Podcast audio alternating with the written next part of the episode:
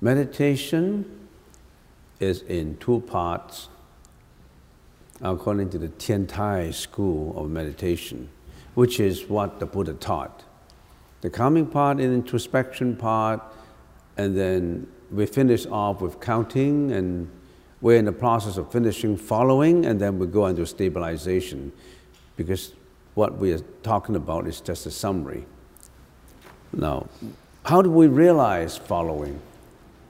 One becomes aware of the breath as now long, as now short, as now permeating the body, and now going out, coming in and going out. The mind and the breath are in a state of mutual independence. The mind, the breath, has become fine and subtle, peaceful and still, etc., etc. And you may also be realizing the, the 16 superior phenomena which we talk about. The 16 superior phenomena um, are actually the measuring yardstick of how much realization of following you have, how much realization of counting you have. Uh, so it's very important that you know that, that you know the criteria. Next, the practitioner becomes aware that following is a coarse activity. The mind becomes adverse to it and works to relinquish it. At this time, he should relinquish following and cultivate stabilization. Now, as you meditate more and more and more and more, you'll be aware that following is a coarse activity because why do I have to follow my breath? Like before, uh, when, I, when we first started out, we did counting. And then counting has become an attachment. And then we switch on to following. And now following seems to be an attachment now. It's, it's, it's something that I have to attach to. Why do I have to count? So get rid of whatever attachment that comes to you, you get rid of it, right?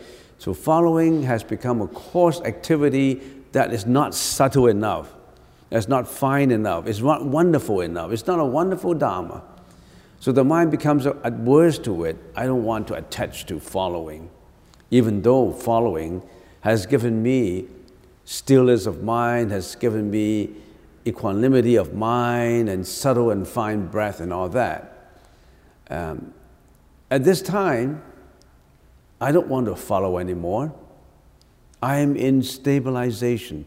Actually, stabilization or calming, whatever you want to call it, it, is not something that you grasp on. I want stabilization. No, it comes naturally. After you have become successful in counting, successful in following, stabilization is something that is spontaneous, natural. It become it just exists that you take some existence that you take on. So that's stabilization. The cultivation and realization of stabilization. While counting or following with single pointedness of mind, the practitioner becomes aware of the body and the mind seeming to vanish entirely entering into meditative absorption. The body and the mind don't exist anymore. The body and the mind, the body is taking in the breath, uh, the, the, the breath, and then the mind is feeling the stillness, the subtlety, and all these things seems to vanish. You don't, you don't have to cling to them anymore. He gains realization of an empty and still absorption. Absorption in the, in the Pali language is jhana. You get into jhana or, or, or dhyana. You get into jhana, through which he becomes aware of the body and mind as uh, quiescent, secure, and blissful. Nothing whatsoever is taken as an objective condition or is born in mind. What does that mean? You don't feel itchy anymore. You don't feel I'm going to sleep anymore because nothing of these is born in mind because you are in stabilization, you're in calming. And as it is so controlled, the breath is so controlled, the stabilization is so good, that it becomes focused and stillness, bringing all recollection, rumination, expectation to a halt. What does that mean? There's no past, no future, and no present. Recollection is about bringing up the past and think about it. The past unhappiness, the past happiness, the past agony. You don't bring the past onto the present. Your past depression, you don't have that anymore. You, would, you will not be involved in recollection of the past. You will also not be worrying about the future. The expectation is for the future. You don't worry about the future. No past, no future. And how about the present? The rumination of the present, you know the present does not ex- exist because every minute takes away. This is samadhi. Then you come to samadhi. But the practitioner gradually feels that it is devoid of any skillful means related with wisdom, prajna.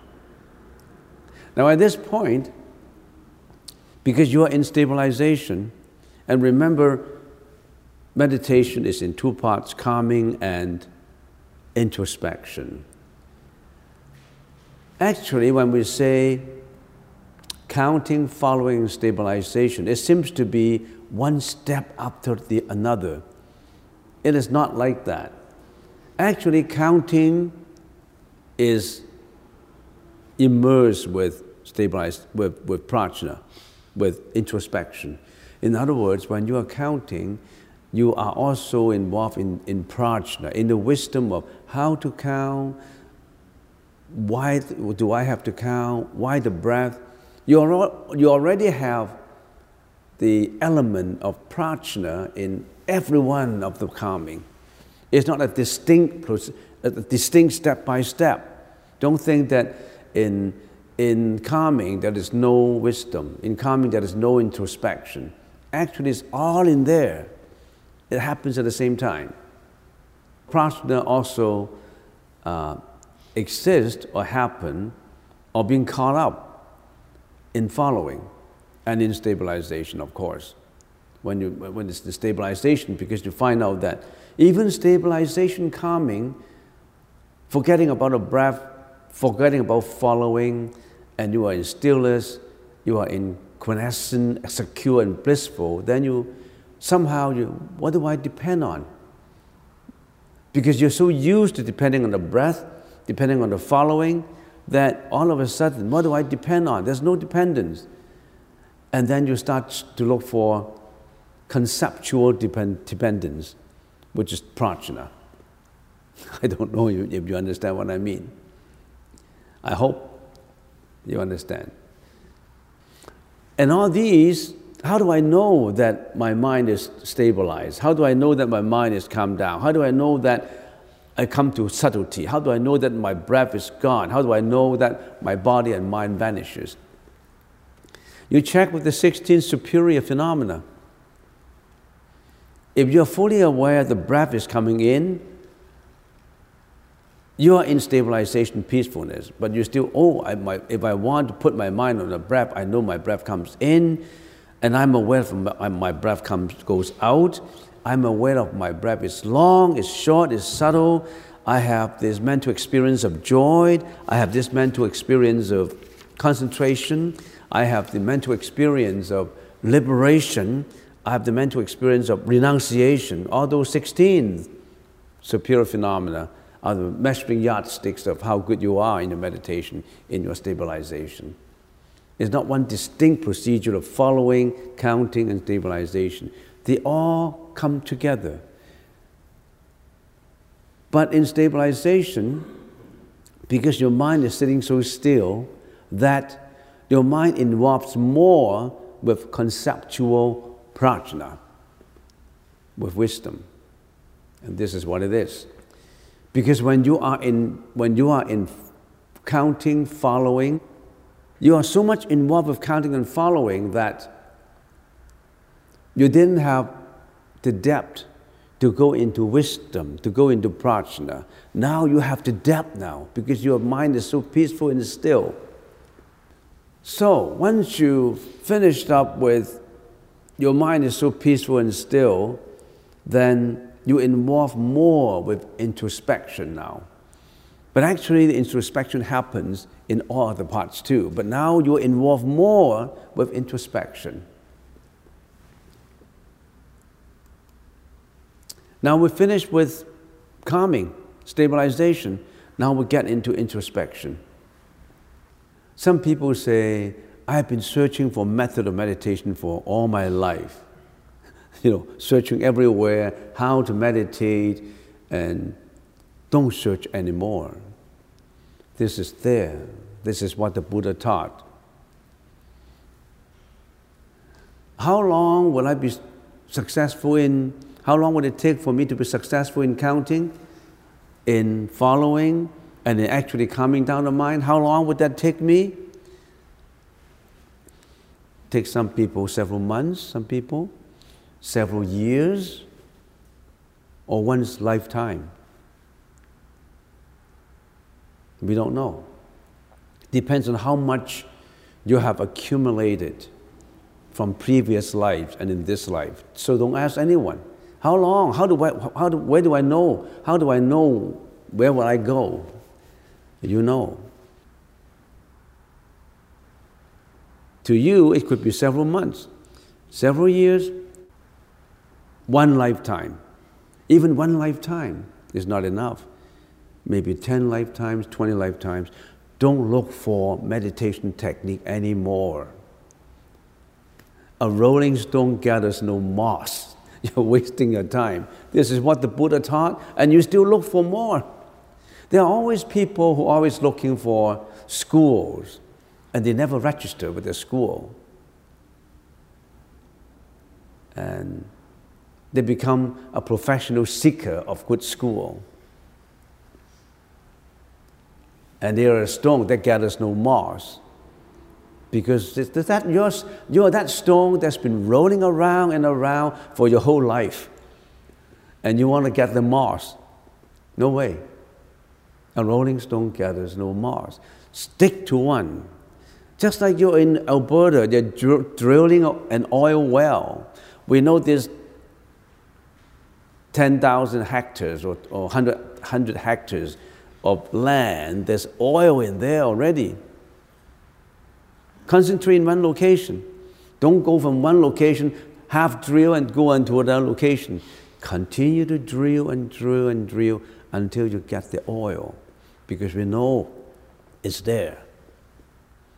Don't go around anymore. Why waste time? Finish up with counting, finish up with following, go into stabilization. Now, get into the introspection part.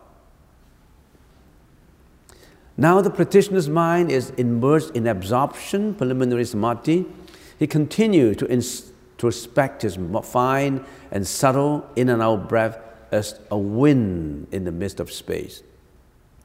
Even though you're left counting, your first preliminary stage, sometimes when you start to meditate, you can always get back to your breath. It does not mean your breath is all forgotten. And also, this production of joy, experience of bliss, experience of liberation, experience of emancipation from suffering and all that happen to you when you are in meditation. When you get on meditation, you'll, you'll be just like an average Joe Blow who is always greedy, jealous. we don't know. As time goes on, when you practice meditation, that average Joe Blow's personality has changed. We call it a paradigm shift. You have a paradigm shift. You may not realize it. You shift from being an ordinary, ignorant sentient being into a saint. And that comes gradually. That paradigm shift is something that may not be noticed by you. but it comes gradually. And in it, there's also hardship of meditation that you have to overcome. Okay. He also begins to introspect because now he's so good with in meditation. He's so good with counting, with following, with calming that he has more time to drill further into prajna. Before, he didn't have that much time because he was really concentrating and counting, following, and stabilizing the mind. Now he has more time, and naturally he get into the root depth of the prajna. And according to many meditation masters, well-known, successful meditation masters, the first thing they get into is the inner eye of introspecting the impurity of the body and the mind. Then he begins to introspect, he uses it, introspect that all the 36 categories of his own body the skin, the flesh, the bones, the organ, the, the, the, the, the limbs, the, um, the heart, the spleen, the liver, everything inside are devoid of substantiality the Sanskrit language, it means sunyata and anicca. Sunyata is emptiness, anicca. Anicca is impermanent. You, you would get into the real realization of sunyata and anicca. You know that everything of this is devoid of substantiality. The 36 categories of own body is without a self nature. And you can sometimes you can actually not only feel, you can see the inside of your body with your inner eye. And then you know this body is insubstantial, it's devoid of its own real nature. This body is temporary, this body is sunyata. Even his own consciousness is impermanent, neither oneself nor anyone exists then all of a sudden you get into a wireless of existence. You know that you don't exist as the body and the mind. You're devoid of existence. When you know that you don't exist, nirvana slowly creeps up, comes up.